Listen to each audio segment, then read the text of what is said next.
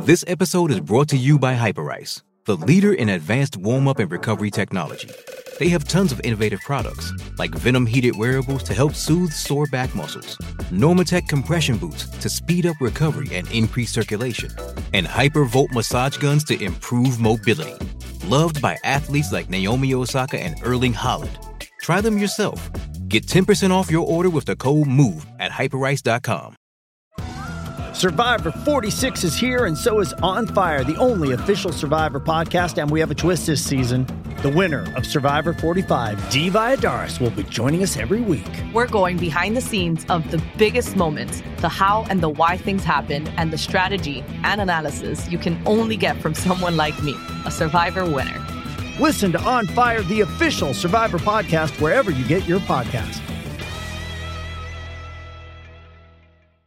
With threats to our nation waiting around every corner, adaptability is more important than ever. When conditions change without notice, quick strategic thinking is crucial. And with obstacles consistently impending, determination is essential in overcoming them. It's this willingness, decisiveness, and resilience that sets Marines apart. With our fighting spirit, we don't just fight battles, we win them. Marines are the constant our nation counts on to fight the unknown. And through adaptable problem solving, we do just that. Learn more at marines.com.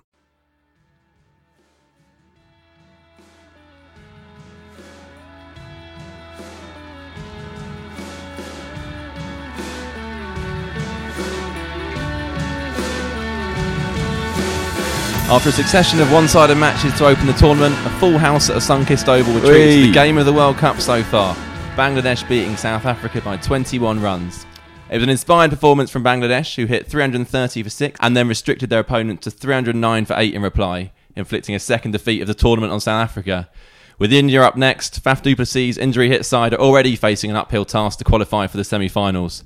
Welcome to the Wisden Cricket Daily Podcast in partnership with Travel Bag, creating holidays packed full of memories since 1979. I'm your host, Jo Harman. Uh, with me is Phil Walker, editor in chief of Wisden Cricket Monthly, who's hot footed it over to my place after watching events unfold at the Oval. Phil, welcome. Yeah, hello again, Jo. Uh, a little later in the show, we'll be hearing from South African cricket writer Daniel Gallan on where the Proteas go next. But first off, let's focus on what was another special day for Bangladesh in, in World Cup history. Yeah, it was a, a landmark day for them, really. As you say, the highest highest score they've ever put on in a World Cup, and they defended it. Um, I was going to say tigerishly there. Thankfully, I No, I didn't. had that Thankfully, and I I- not to- not to go. Yeah, I, I, managed to hold that one back, but they fielded really, really well. They they they held their nerve with the ball. It was at one point with about 15 overs to go. I think it was 49-51 on the CricViz predictor scale, and so it really was a classic old arse nipper of a game. Uh, but Bangladesh held held it together. And deservedly um, are on the board. It was uh, notable that Ian Bishop said as the match was reaching its climax and it became clear that Bangladesh were going to win that this shouldn't be regarded as an upset. And, No. and when you look, I mean, Bangladesh's uh, formidable record at home is been is, is known by all, but and they're considered not so strong away from home. But actually, I mean, we had a semi-finals at the 2017 Champions Trophy, quarter-finals at the World Cup in Australia, and New Zealand. This is more than a side that can play in home conditions where it's turning now, isn't it? Yeah, absolutely. And we saw that, as you mentioned, in the Champions Trophy. Um, you know, Mahmudullah made a brilliant 100 against New Zealand in that game that they won. And they, they won it in a mature and feisty way back then. That was two years ago. Uh, they're, they're now a, a long established and well established um, major nation right in the heart of, of international cricket, uh, especially in the 50 over format.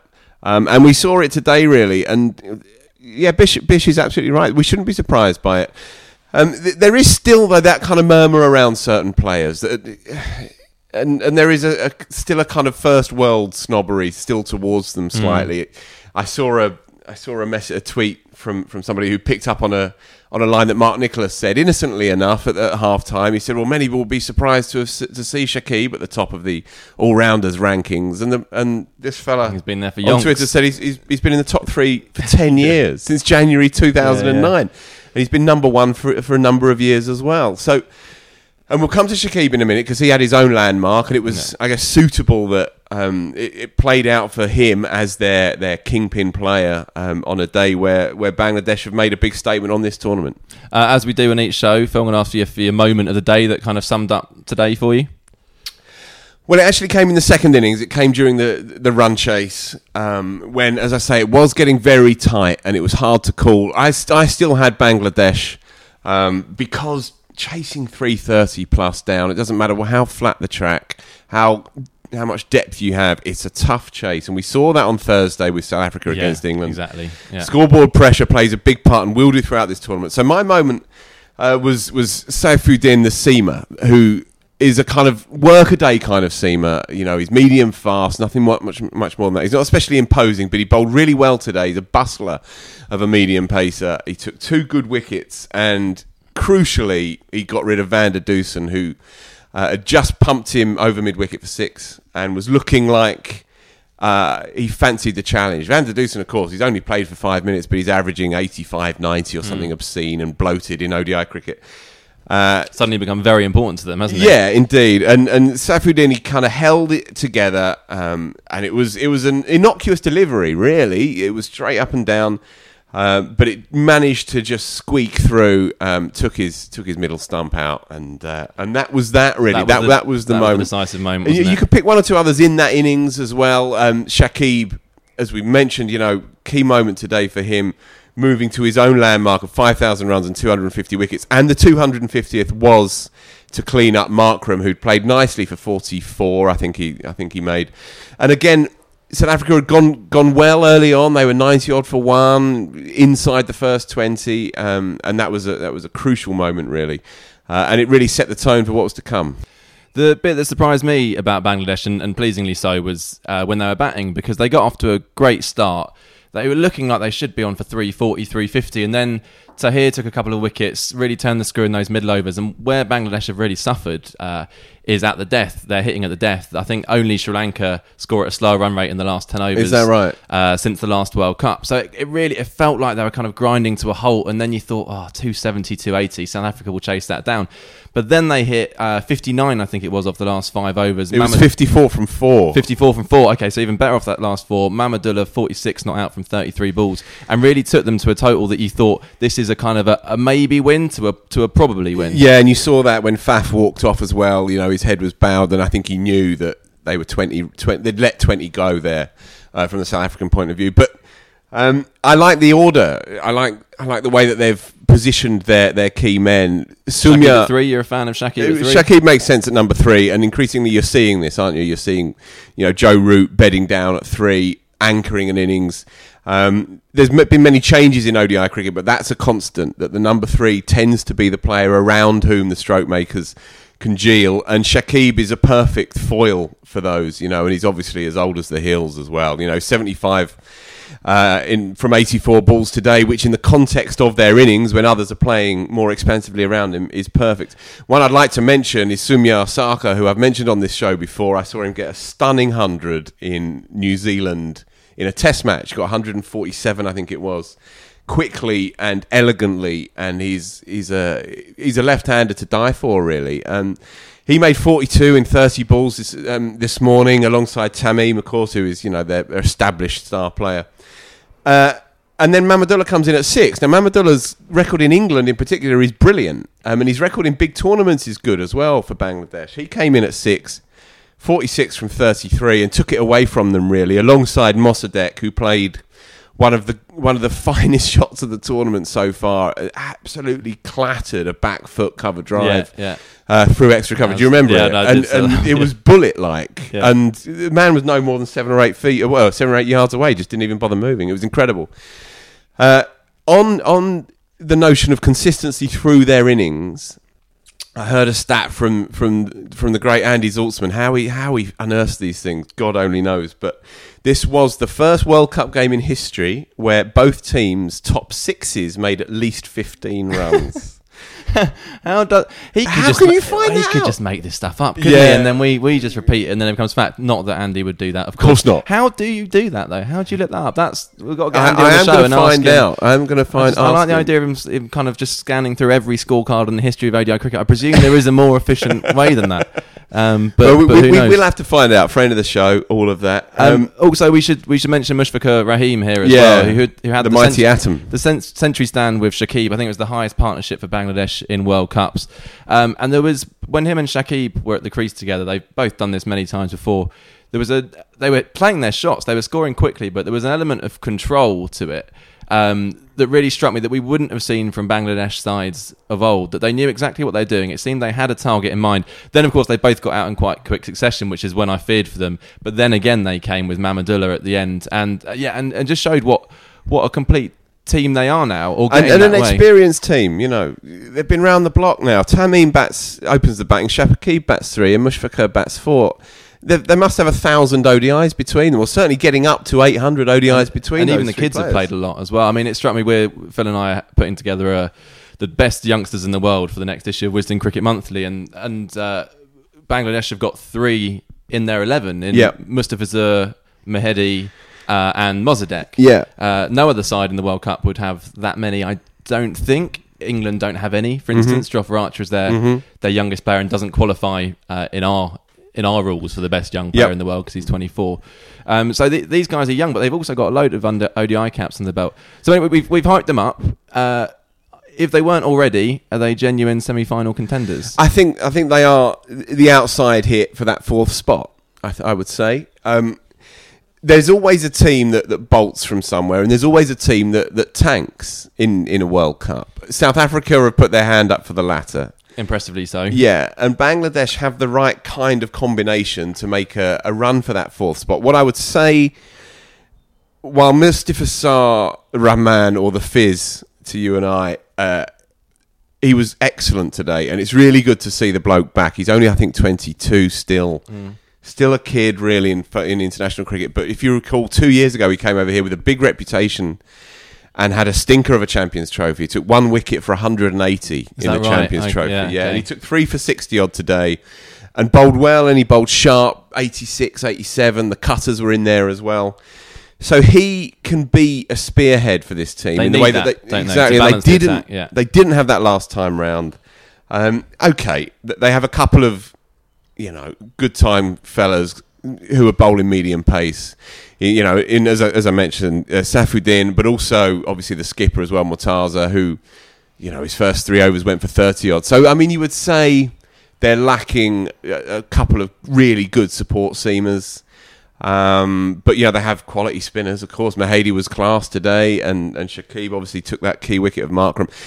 On Shakib, right? So he became today comfortably the fastest bowl, uh, cricketer, all rounder, to 5,000 ODI runs, 250 ODI wickets. Okay. Okay, yeah. He did it in 199 games, which is 50. Let me do my maths. 59 games faster than the next. I've got the list here, the top five. We shouldn't be surprised to see him at the number one uh, in the ODI rankings. No, no, we? no, with, indeed. tho- with those stats. Indeed. Um, although, of course, Elvis, Mark Elvis Nicholas was surprised this, this lunchtime. Gonna- anyway, are you going to test me? Here? yeah, come on then. So, what have you got? So, 250 wickets, 5,000 runs. Uh, he's top of the tree. Who's Yeah. underneath him would you go for? Uh, Jacques Kallis. Kallis is in there. He's fourth. He's fourth in line. 296 games it took him. Okay. Uh, uh, Afridi. He must be. He's played loads. Afridi is third in your list, 273. I tell you what, I don't think you're going to get number two. Uh, do you have any other guesses? I have one in mind. Go on. And I remember this from another. It's not the same stat. But I remember this from another stat in that he's taken more wickets than you'd thought, and that was going to be Carl Hooper. He's not in the top five. Okay. I'm going to tell you, number two is Abdul Razzaq. Abdul Razzaq, 258 games to get 5,000 ODI runs and 250 I ODI wickets. scoring that many runs. No, but he was a gun player for a few years, Yeah. wasn't he? And, and in at five, Sanath Jayasuriya. Of now, course, of course, Jo. Hooper might, Hooper might be number six, who can say, but I, my, my research doesn't go back that far. So it's been a day of, of landmarks for Bangladesh. You know, three, 330 for six is their highest ever uh, ODI total. Um, as I say, Shakib, far and away the most impressive all round all rounder in ODI history. Uh, it's been a glorious day for them, um, but for every every winner, you've got to have a miserable loser, and it was it's been hard watching It for has. South Africans. Yeah, that takes us on to uh, your chat with Daniel Gallan, South African cricket writer Um, just after, immediately after stumps, was it? You spoke to him. Got yeah, f- five five minutes after um, he had he had a face like thunder, and, and he's one of these uh, young young journalists who's who's still a fan as well as a The writer. defeats hit him hard. Yeah, and, and you could sense it as well. I was sitting behind him in the press box, and I was seeing him throw his hat in the air and all sorts. And and yeah, this is what he had to say. Uh, okay, I'm here with a probably pretty crestfallen Daniel Gallan, uh, South African cricket writer, who's just now witnessed two defeats in what four days. That's right. So, Norton two for South Africa, and they've got India next on Wednesday. Right. We're five minutes out from, from this defeat against Bangladesh. You can still hear the Bangladeshi fans outside jumping for joy at the Oval. Uh, where does this leave your side, Dan? Hanging by a thread. Um, yeah, this has not gone according to plan. I think England was expected. Number one side in the world, arguably one of the best ODI sides in history, maybe, potentially. This, this was not expected. Um, I think anything other than a resounding victory wouldn't have been acceptable. Even, even a scraping over the line wouldn't have probably been acceptable for Faf du Plessis. So, yeah, I think this leaves them uh, having to look in the mirror, a lot of soul searching, a lot of, a lot of quiet nights tonight. I think, um, yeah, they, they're hanging by a thread. Is there realistically a way back for them now? I mean, if they if they face India on Wednesday and that one doesn't go their way, then they're going to have to win six in a row. Well, exactly, and and you know, some of the chat in the in the press box was, you know, referencing Australia '99, how they lost a few of their games and they came back, but they had Shane Warne who was yet to explode, and also they had a bit of a plan B. Uh, opening with Glenn McGrath rather than bowling first change. I just look at the side and they just don't look like they have a plan B. Plan A ahead, of this tournament was all we're going to open with Ngidi and Rabada, talked up as one of the most menacing opening attacks in the world. And yet, I think we waited six overs or five overs for the first bouncer against a side that is notoriously weak against the short ball. So, if, if they if they're going to espouse this plan A and not even enact on it, I kind of don't know where they go. They, they, they look like a s- I don't really know what South Africa are. I can look mm-hmm. at England and say, okay, this is how they look to win cricket matches. I can look to Australia, I can look to India, I can look to, I can even look at Bangladesh. They look to strangle you in the middle overs with some nibbly bowlers. I, I just don't know what South Africa are. I don't know what cricket team they are. Are they uh, covering up though for fundamentally a lack of quality through the eleven? There's obviously some world class players in there, with from Right. Cock to Duplessis to Amla. Of course, he didn't play today, but Right. Are they having to manage a rather threadbare squad in terms of depth, at least? That's right. I once, I once asked a, a football manager what makes a great football manager. He said, "Well, the best thing is just having good players." So I, I think you, you know you mentioned Duplessis and you mentioned Amla, but are they world class? De Kock unquestionably world class. Rabada unquestionably world class. The rest, they okay. They good. Van der Dussen is, is I think batting uh, above his station. Everyone else is performing below par. Phehlukwayo, I, I would say Phehlukwayo, Imran Tahir, and Rassie van der Dussen can probably hold their head, up today. I think everyone else was below par. I mean, Quinton was unlucky. Aiden Markram you know sold him down the river with that one, but. And that was a key moment. And that was a key moment because if anyone was going to chase the target down, it's going to be Quinton de Kock. You're right. It's it's a, it's just not a very good cricket team. And I, I, I'm, I'm sounding a bit abject because I'm, I'm, I'm trying to process this. So I'm probably being a bit harsh, but, But, but they were number one in the world not too long ago. You know, they're number three in the world currently now. Uh, they're a very difficult team to beat in, in one day cricket over the last couple of years. Um, so, what's going wrong here? And is it something to do with that middle order? You, you mentioned those names, but I heard a stat just now. Number six to nine, their average is, is combined 18 over the last two or three years. And, and while there is some world class players here and there, it mm. seems like that engine room is really struggling, and that average of 18 is the lowest amongst the, the major nations. And so, and so, is there something going on here that, that they maybe don't quite have the right personnel in the right places? you, you mean in this team in the batting lineup? I, I don't know because we. we Rusty van der Dussen kind of seems to have, have filled that spot, but I look at JP Duminy and I don't think he middled one today.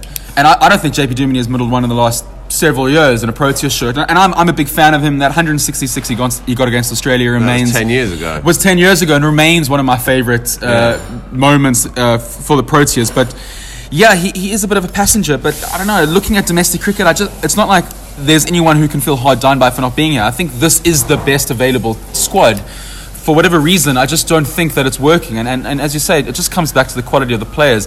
I, I don't But think if. Chris Morris then, right? So Right. Chris Morris is a is a frustrating cricketer. Yeah, very much Chris so. Morris has earned a lot of money in the IPL. He's Yeah. had moments when he's looked like a top class, well, Mm. not top class necessarily, but a, certainly a very serviceable international cricketer. He's had days out for Mm. South Africa, but those are too few and far between. And he must be an enormous frustration for South African fans because you can see the, the boy can bowl in the late 80s, he can hit a long ball, and yet when push came to shove today, he shoveled a, a juicy full toss straight down mid wicket's throat. And it's, it's that's the, the more kind of recognisable story about his cricket. I think today summed up exactly what Chris Morris is about because I like I like him as a guy. I've interviewed him and I think he's a, a lovely human being. But unfortunately, that doesn't win cricket matches. Otherwise, you know, I think we'd be playing. I'm not sure about me. yeah, uh, yeah, summed him up. Got a got a wicket with a bouncer. You know, albeit it kind of stuck a little bit, but it was still up around the throat and it was uncomfortable. Yeah. But then too many balls in the slot that your batsman just kind of step back into, deep into the crease and hit him through the covers, and you wonder, well, when is he going to adjust his length? Three fours later, he still hasn't adjusted his Mm-hmm. length. Batting today, creams one through the covers, hits another one, and then and then as you say, just spoons spoons the simplest of catches. He's he's kind of painted as this X factor player, as if this somehow means something. But but for me, David Warner's an X factor player. Yeah. Cr- uh, Andre Russell's an X factor player. Ben Stokes is an X factor player. An X factor player is not someone who has the potential to be exciting, but someone who is exciting and also backs it up with stats. And you look at Morris's numbers, and, and he just gets in the side because we think that well, what if it's next game? And I just I just wonder why. I mean, I would have I was happy to see Morris play over Pretorius because I think Morris has a bit of extra zip that, that Pretorius doesn't. We saw how Pretorius was quite nibbly against England. Yep. But that was only going to work if Morris is going to come out and be a strike bowler, like like they were saying they were going to use him. But yeah, I just All right. So Yeah. what, what happens next then? India on Wednesday. Mm. Changes in personnel. Is Steyn going to be fit? They hope so. Ngidi going off with a hamstring injury is a big. If Ngidi doesn't play, I think I think we're done. I mean, I, I probably had us at only about twenty percent anyway, and and it's just because of the batsmen and our inability to play spin. The last time we played India, their their, their two wrist spinners just completely decimated us. This, Yeah. this exact lineup. Yeah. So I mean, we were we were almost no hopers at, at the best of times. Um, where does it where does this leave South Africa? I don't know. I, I, I on it, and that and that's I think that's the frustrating thing. I just don't know how I would change it to make Yeah. it better. Amla Wednesday. Um, he was in contention today. I don't think he was ruled out for health reasons. I think Right. Well, at least that was the message from the camp. I- Okay. but I, I think they figured they could do without him today. Um, but he wasn't exactly terrible. Yeah, I know If he it's got going to those- be trial by spin on Wednesday though. Then then Amla needs to play. Sure. Yeah, yeah. I mean, he is one of the better players of spin. I mean, and, and, and his his pedigree speaks for itself. If he's fit, he plays. With these head injuries, you know, they can only be like Yeah. two or three days later before you really know what's up. But Indeed. I saw him running drinks, so he was obviously fit enough to Yeah. to do that. Yeah.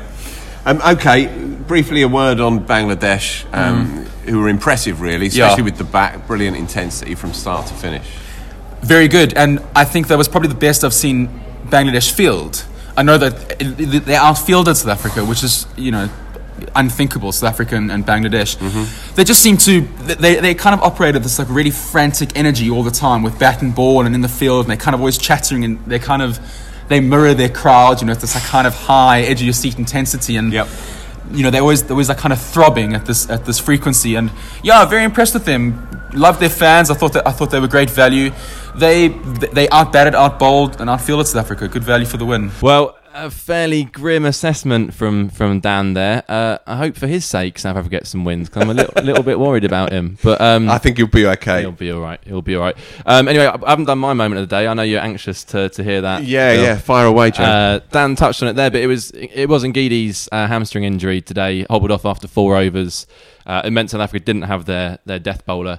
Obviously impacted on today, but it's more how it would impact on, on the rest of the tournament. I mean, we talked about South Africa at the start and their strengths, and their pace bowling was their obvious strength. But now we're in a position where Steyn is not yet fit to play, might be in the week, but we don't know. Ngidi could possibly be out for the next couple. I mean, Du- Duplessis said days or weeks afterwards, so we don't Yeah. know there. Rabada is not at his best. I'm not saying he's bowling badly, but he's not at his best. And we've now and and uh, he looks oddly meek and a bit I detached. Thought that. I thought that as well. And then we've got um, Anrich Nortje, who couldn't even make the squad after he was picked because he- he was out injured. and He was their their rapid kind of their wild card, if you like. So now we're in a situation where Chris Morris, who wasn't even in the squad initially, is now kind of leading the attack with Rabada, and that that's not a great position to be in for a side that had aspirations of a semi-final place or, or beyond. Uh, so yeah, it was a moment of the day which could have kind of wider implications for the tournament. I Yeah, and, and as and as Dan said on, on that on that clip, you know, without Ngidi, he thinks that they're done on Wednesday against India. Um, it remains to be seen. Uh, it's good though that the tournament's at least had a, a We needed it, good we? one. We Yeah. needed it. Yeah. Um, anyway, also, just before we wrap up, regular listeners of the show would have uh, noted Phil's absence last night, leaving me to do the night shift with uh, with Sam Perry. Uh, You're welcome. Phil, uh, still coming to terms with a day of mixed emotions. T- tell us, tell us about your day briefly. I would add. Briefly. Yeah, all right. Well, the the only news anyone needs to know is I played my first game of the season um, in my lucky Australia cap. So I have this baggy green cap given to me when I was at the Sydney Test match in the press Yeah, box. I've- I've seen it, yeah. with the same number as Bill Woodfull on the back. Um, and whenever I bat in it, I get runs. And lo and behold, I got a few yesterday, Jo. Thank you very much for And asking. how many- how many Sixty-one. I got sixty-one. Saw us home. Twenty odd shy. Obviously gave it away, true to form, but did allow me to get showered and changed so I could leave to go and see Spurs win three two. Um, in, in a glorious in the comeback. worst in the worst football final that's ever happened. Appalling. From a new, oh, it's really bad, wasn't it? appalling. The only benefit to watching such a bad game is I didn't really care at the end, um, seeing my team uh, just drift away on the vine. We'll never see them in there again, um, but that's that's life and that's football. And that's probably just about enough football for a cricket podcast during the World Cup. Um, we'll be back tomorrow with not one but two podcasts. Uh, we'll have the next episode of our daily show. That's just excessive, isn't it? possibly. you tell the bosses. Uh, with all the reaction to England's match against Pakistan at Trent Bridge, and also uh, the Wisden Extra podcast, a bumper show reflecting on what we've seen so far in the tournament, and looking forward to the next week of action. South African journalist Neil Manthorpe will be joining us for that one. No, no doubt he'll have some strong words for Yeah, what no he's doubt. seen from his team so far. Uh, this has been the Wisden Cricket Daily podcast in partnership with Travel Bag, creating holidays packed full of memories since 1979. And don't forget, forget to subscribe on the podcast app or Spotify. Now about that sixty-one again, Jo.